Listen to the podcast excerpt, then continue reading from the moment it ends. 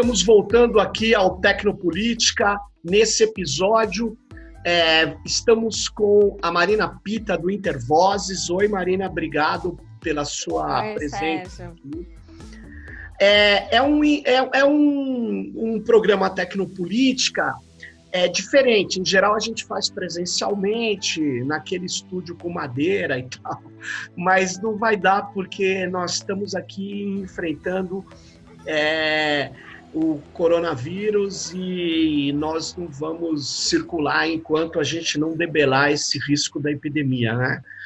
Bom, mas e por falar nisso, a gente vai começar a nossa conversa hoje falando sobre uma ação que o Intervozes realizou, é, é, solicitando uh, da Anatel que tome providências para assegurar a conectividade é, das brasileiras, dos brasileiros que nunca precisaram tanto da internet como efetivamente um direito universal.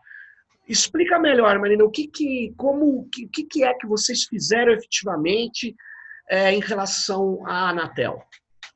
Tá. A Anatel ela fez um comunicado às empresas de telecomunicações pedindo que não fosse é, suspendida a conexão por inadimplência, quando os usuários não pagaram por algum motivo, porque a gente sabe que está turbulento para todo mundo. O que a gente for, fez foi analisar essa, esse ofício da Anatel e que a gente chegou à conclusão que ele é absolutamente insuficiente. Porque o que acontece é que a maioria das pessoas elas não tem a conexão fixa em casa, elas dependem de uma conexão móvel, e aí, claro que isso é muito mais é, estridente nas classes C, D e E. E essa conexão móvel, na maior parte das vezes, ela está sujeita a planos de franquia, que tem uma limitação bastante grande na quantidade de dados trafegados. Por exemplo, uma chamada como essa que eu estou fazendo com você, é, num plano de franquia, ela já come todo o plano. Então a pessoa fica sem conexão, apesar de ter um plano de, de, de conexão. Então o que a gente pediu é que a Anatel, ela por liminar, né, ela faça, tome a decisão de impedir, de proibir o bloqueio também por atingir o limite de franquia. Porque a gente sabe que para as pessoas conseguirem um novo pacote de franquia, elas têm que pagar, né, Serginho? E a gente sabe que nesse momento a renda da maior parte da população está muito comprometida. Sem dúvida. A renda, na verdade, de grande parte da população não está se efetivando. As pessoas, é, por exemplo, que estão na informalidade, no comércio ambulante, estão tendo dificuldades de obter recursos para sobrevivência. Mas o pior, o Bolsonaro está fazendo um jogo de decretos, medida provisória com decreto, e ele, na verdade, permitiu que um tempo atrás, alguns dias atrás, fosse cortado é, o ponto das pessoas, elas fossem dispensadas, mas com queda de salário. Então, essas pessoas, por exemplo, uma, uma, uma sei lá, uma, uma pessoa que tem uma renda baixa ou, ou, que ganha, como a maioria dos brasileiros, menos de três salários mínimos, ela chega em casa, ela tem três filhos na escola, dois filhos na escola, e alguns estão dizendo ah, é, as pessoas devem usar o computador para fazer atividades, ensino online. O que, que você acha disso, né?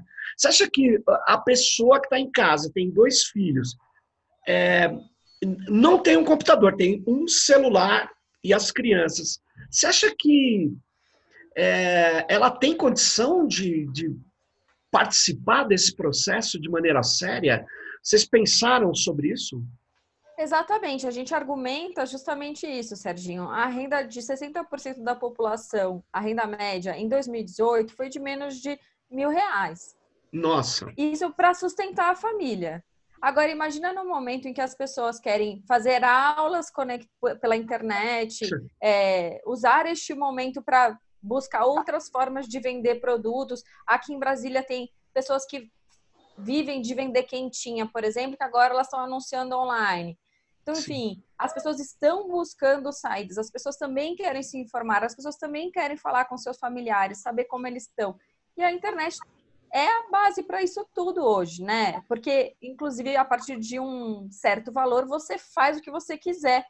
né? Não Sim. é que nem o telefone que você pode fazer só ligação, enfim, é outro recurso. Então, essa questão da renda é muito importante de ser encaminhada nesse sentido. E a gente vê uma movimentação grande de pessoas pedindo que a, a, as contas de água, as contas de luz não sejam é, obrigatórias nesse momento, que tem um, um período aí para a pessoa conseguir ajustar. E a gente está pedindo a mesma coisa para a internet.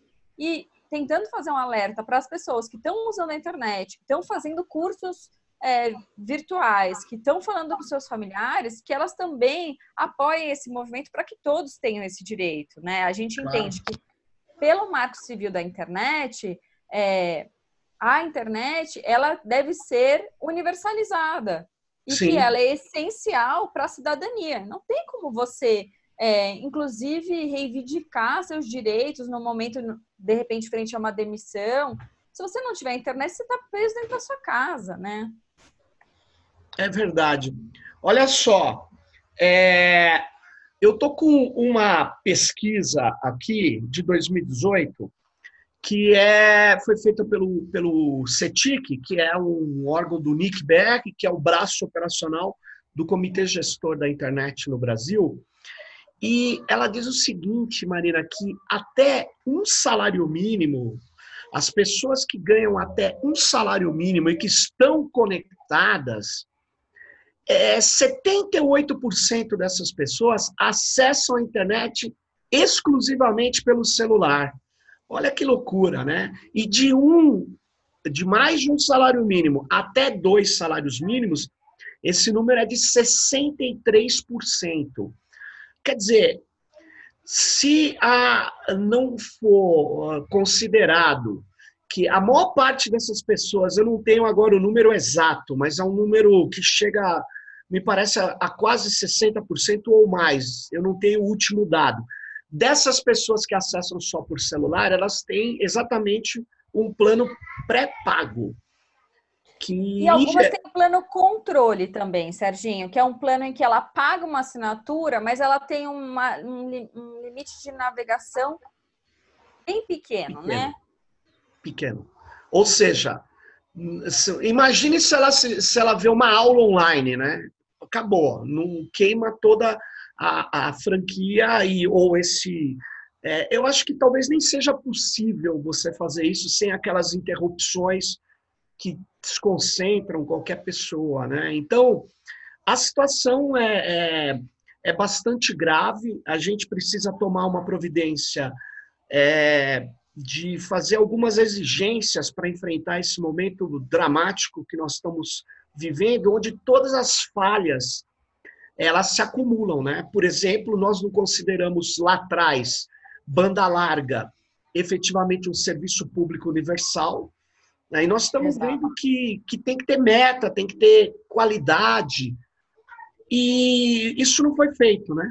Não foi feito é, ainda. Exato. E aí, o que é interessante, Sérgio, é que já fizeram um decreto lá atrás para impedir o bloqueio da navegação na internet fixa.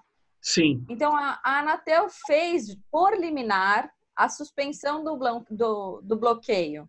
A gente está pedindo a mesma coisa nesse momento. E é muito curioso, a gente recebe perguntas dos jornalistas tentando entender o que, que a gente fez, falando assim, ah, mas isso não vai congestionar o tráfego? E a gente fala, talvez, mas veja bem, o que a gente está pedindo não é que essa pessoa ela tenha garantia de entrega dos seus, dos seus pacotes. O que a gente está falando é, deixa a pessoa ter o direito de tentar navegar. Você reduz a velocidade. Era um modelo vigente até outro dia. Sim. E é um modelo vigente, inclusive, na, tele, na banda larga fixa. Então, não é. é, não é que a gente está sendo irresponsável nesse momento. O que a gente está falando é: quem tem o seu pacote contratado vai navegar na velocidade contratada. Quem tem atingiu o limite da franquia ele vai oscilar de acordo com a capacidade de entrega. Agora, a gente não pode supor que não existe capacidade de entrega sem que isso seja verificado na prática. É, mas tem uma, tem uma coisa que é bem, é bem sórdida disso, né, Marina? Porque as pessoas que são mais pobres, elas não têm o direito àquilo que se diz que é um direito, né? Então, Exato. agora, por exemplo, eu estou aqui no bairro de Sumaré, em São Paulo, eu tenho uma conexão contratada de 100 é, megabits, né? E eu estou tendo uma velocidade que oscila de 8 a 20, 20 alguma coisa. Quer dizer, uhum. é, as operadoras elas trabalham com essa probabilidade de entrega. Então, como elas Sim. sabem que não é todo mundo que vai acessar no mesmo momento ali daquela região, ela divide uma, ah, uma, uma quantidade de dados que ela tem calculado para uma dada região. Agora, eh, isso que é lamentável, nós sabemos que estamos numa, numa situação extrema de, de crise humanitária a internet é fundamental para não só para educação, mas para basicamente saber se a sua mãe que está sozinha na zona norte de São Paulo está passando bem ou não. Para uma série de, de, de, outras questões, se informar, de não ficar louco, de falar com os amigos. E o que acontece é o seguinte: é, as operadoras elas deveriam deveriam agora iluminar mais essas fibras, deveriam colocar mais condições é, de, de, de, das pessoas acessarem com melhor qualidade. É, aí você fala, não, mas isso não é possível. Bom, se isso não é possível, é uma situação muito grave, né? Porque é, é preciso que ele trabalhe, então, para ver o que, que ele pode fazer nos próximos dias para melhorar essa situação de conectividade. É a minha opinião. Não dá ah. para falar, não, não tem o que fazer. Claro que tem o que fazer. Eu não tenho dúvidas que tem o que fazer. Eles têm como iluminar mais determinadas áreas, tem como melhorar a conexão das periferias. Claro. Custa. E é incrível. Custa dinheiro. Claro. Não, e aí é impressionante, porque nesse momento em que a gente está vendo a essencialidade da internet para todo mundo, e que ela não chega de forma adequada a todos, não chega com qualidade, não chega com preço. A gente estava discutindo a liberação de recursos do Fundo de Universalização dos Serviços de Telecomunicações, justamente para que esse recurso vá para a construção de infraestrutura nas periferias, vá para os estados do norte, onde a conexão, a infraestrutura ainda é muito falha, e aí o governo orienta né, a votação de uma de uma emenda à Constituição para acabar com os fundos, entre eles justamente o Fundo de Universalização dos Serviços de Telecomunicações. Não dá para a gente imaginar, aí as pessoas dizem assim, Serginho, que a, a pessoa ela precisa primeiro é, garantir a água e a luz e não sei o quê. Tá bom, você precisa fazer uma reclamação. Como é que você faz a reclamação mais fácil hoje? É pela, pela internet. Agora, só as pessoas ricas que querem ter esse benefício de fazer reclamação online, de pegar o seu boleto, de pagar o seu boleto no banco, de assistir uma aula, né? Então, na verdade, não... é uma é uma simetria absurda que tem. Eu me lembro que as pessoas comemoram, né? Diz, ah, um monte de gente está com celular. Certo, então, mas há uma diferença enorme da qualidade da, de quanto eu posso usar o meu celular, de quanto ou de como ou do que eu vou acessar no meu celular. Essas assimetrias, elas, elas não, é, é elas é, prejudicam muita coisa que nós poderíamos fazer, melhorar no, no, na realidade do nosso país, melhorar, inclusive, serviços públicos, se as pessoas pudessem se conectar, é, fazendo controles que são que a sociedade faz melhor do que um funcionário. Ela até avisa o funcionário que tem coisas acontecendo nas regiões, mas elas não vão fazer isso porque a maioria das pessoas tem planos pré-pagos ainda no Brasil e, e é muito caro. O custo do megabit aqui, as operadoras dizem que não, mas é um custo mais elevado se você comparar a renda da nossa população.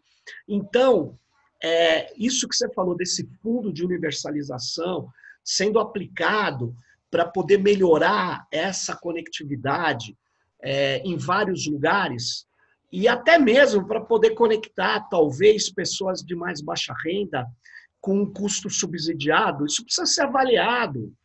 É, claro. É, mas não, não, não é o que está acontecendo hoje. Né? Me parece que esse governo, bom, eu não nem precisa falar, né, da predileção desse governo por dar recursos a segmentos já abastados da nossa sociedade que concentram renda e quer dizer é, é tipo assim pôr dinheiro nos planos de saúde e não colocar dinheiro no SUS é assim é... é isso, se aprofunda um fosso de desigualdade que já é muito grande nesse país.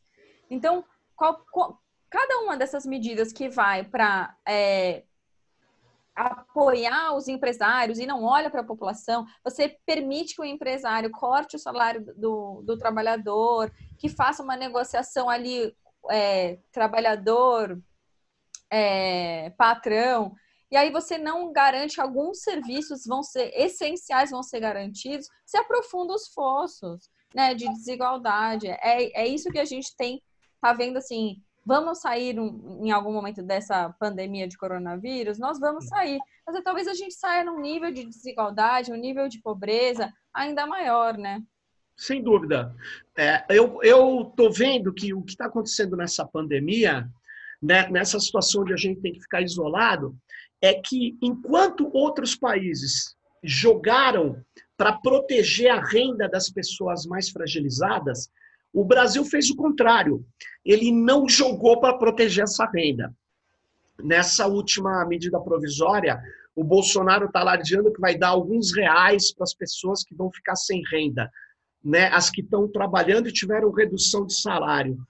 Quer dizer, é, primeiro, nada deveria poder ser reduzido, ele, ele teria que colocar dinheiro nos pequenos empresários que não têm, de fato, recursos para pagar, ele teria que fazer isso, é, e ele não fez, enquanto os outros países estão protegendo essas pessoas que são as mais fragilizadas. É isso, a, nossa, acho que diga, diga, a nossa, acho que a nossa ação vai muito nesse sentido, né, de mostrar que é, as, pessoas, as pessoas têm, tem um grupo de pessoas que não está sendo atendida pelas medidas que estão sendo tomadas.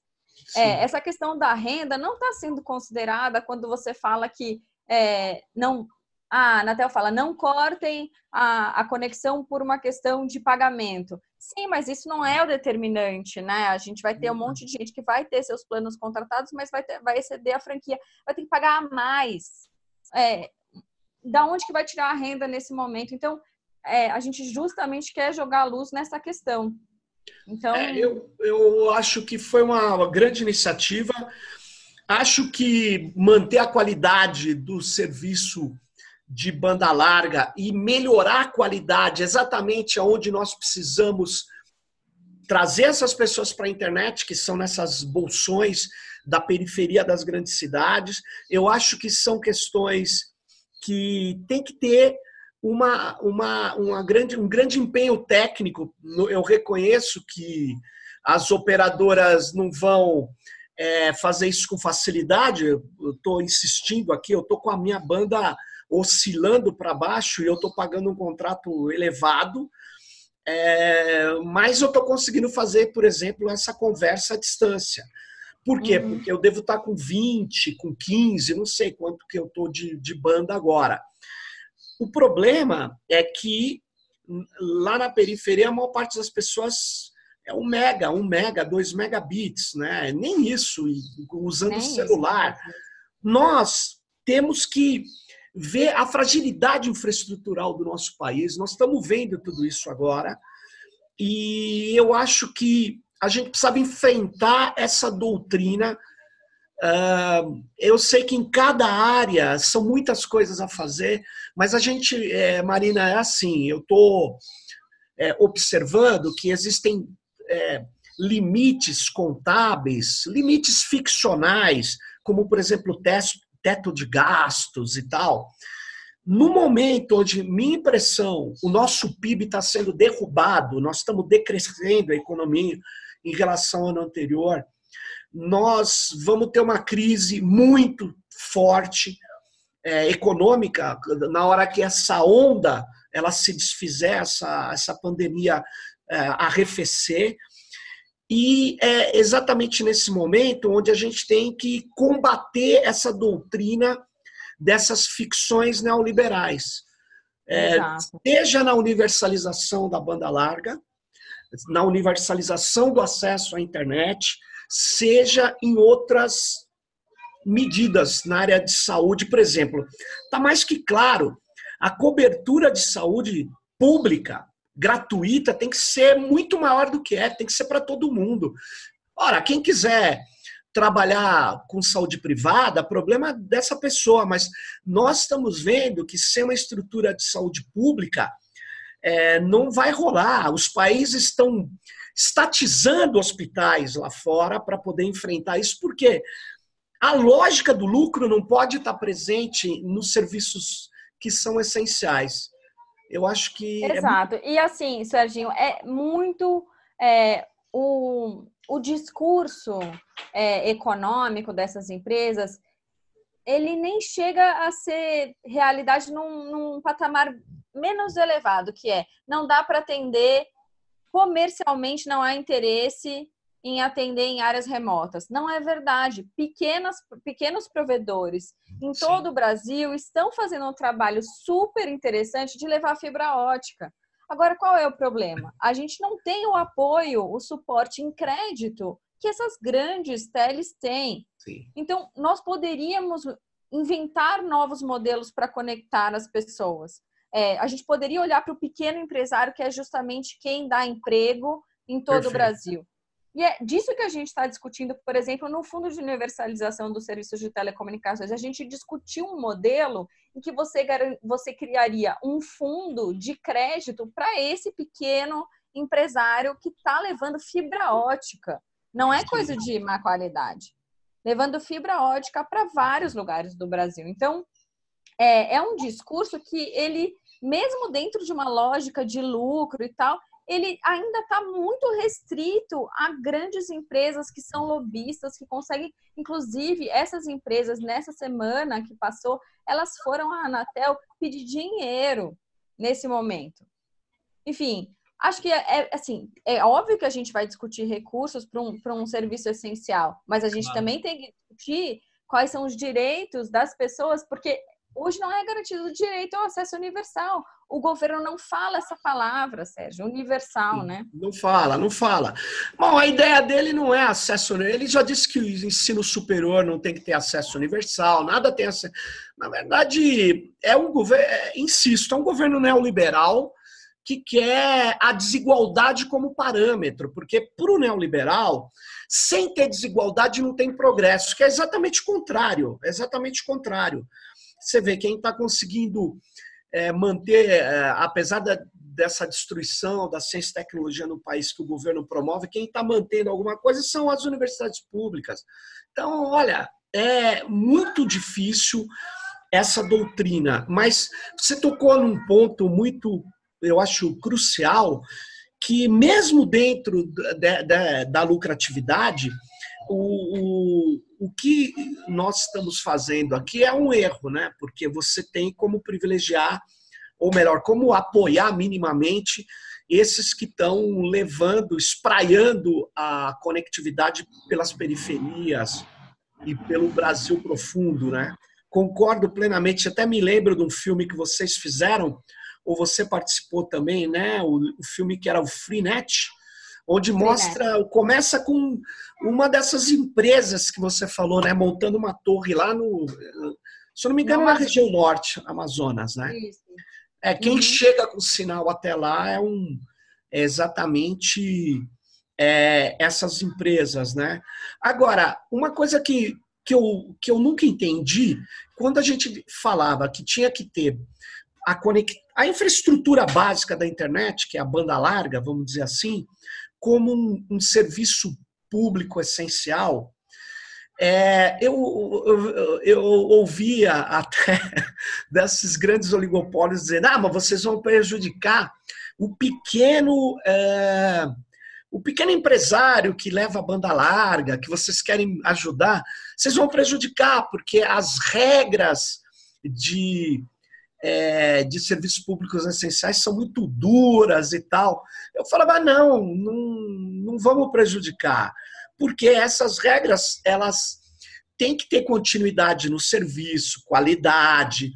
Agora, você pode efetivamente ter é, exigências, como por exemplo, é, de não entregar uma região para para quem para quem é, a, através de como é que se chama isso? Leilões onde o cara que tem mais grana leva tudo. Não você não precisa fazer esse modelo.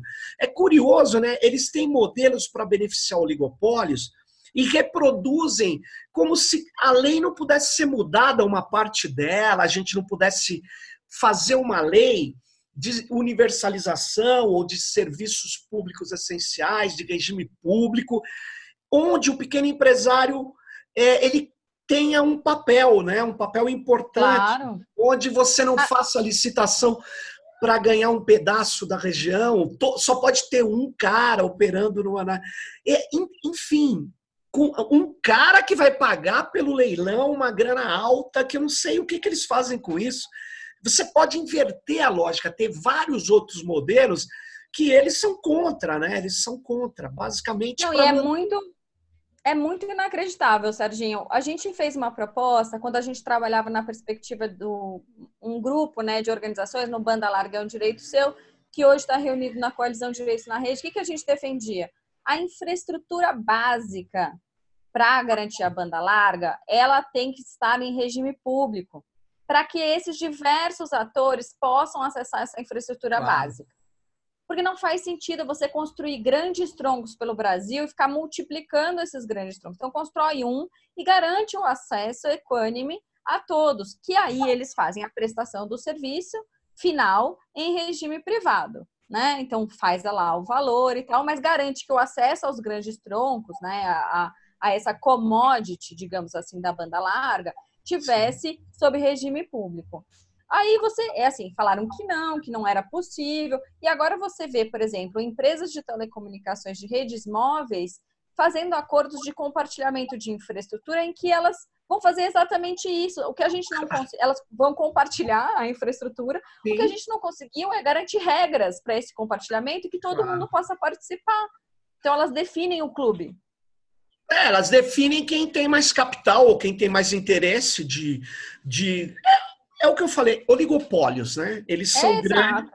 Eles não deixam entrar um pequeno. Então, quem deveria obrigar a entrada seria a normatização, as regras, né? O, a Anatel, né? É complicado, é complicado você trabalhar, insisto, com essa doutrina que beneficia apenas os grandes grupos e cada grupos internacionais hoje, né? Num, praticamente você tem nacional só os pequenos prestadores. Eu, a Oi praticamente não tem mais nada a ver, ela está sob é, nem é uma tá empresa tá muito falida, né? Está em recuperação judicial e está aí para vender a sua operação móvel. E aí, enfim, a Anatel já deu sinalizações de que ela pretende mudar o modelo do leilão que ela tinha desenhado de espectro para o 5G, porque agora essa empresa não teoricamente não vai, não vai estar tá mais, então precisa diminuir. E você vê como a, a produção do edital ele é, ele é feito justamente para que cada empresa tenha uma parcela né, de, do espectro. E o mais curioso, Serginho, é que agora eles ficam para sempre com esse espectro que eles ganharam.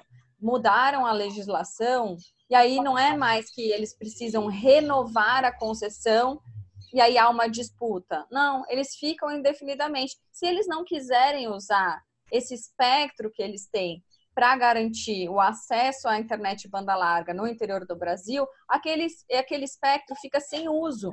Então a gente está discutindo muito isso. Como é que essas empresas pequenas, as redes comunitárias, né, as comunidades se organizando, elas têm direito de usar o espectro para garantir o acesso.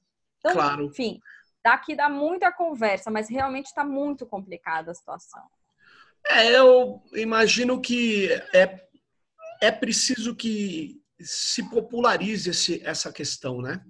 Do acesso à internet. Eu acho que é, um, é uma grande dificuldade fazer isso, eu reconheço, porque é, é, nós temos tantas carências, né, que é, na hora que as pessoas precisam prestar atenção nisso é, é elas podem não priorizar, enfim.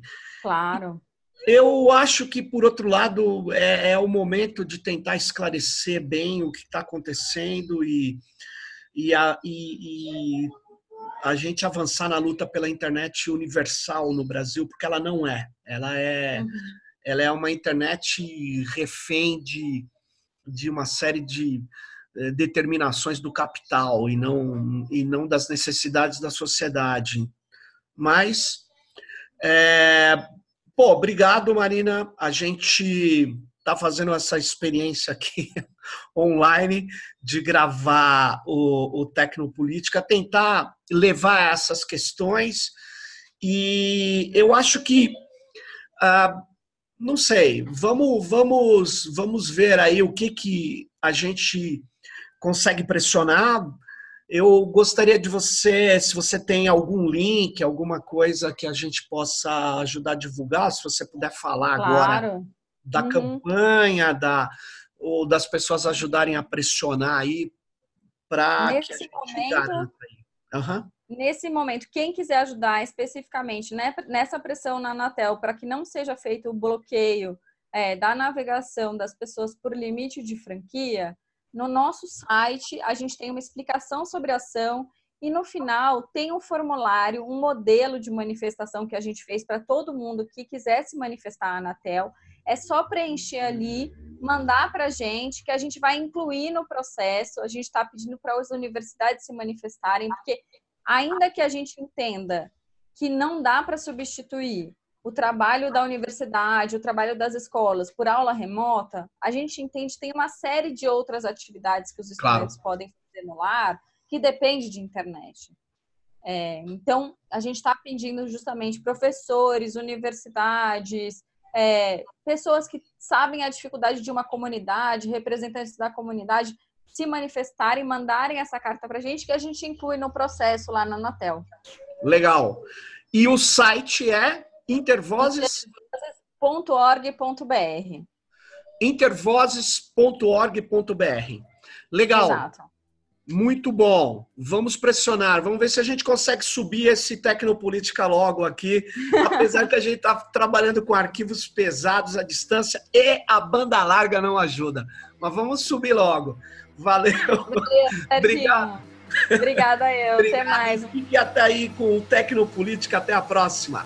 Vamos lá, então.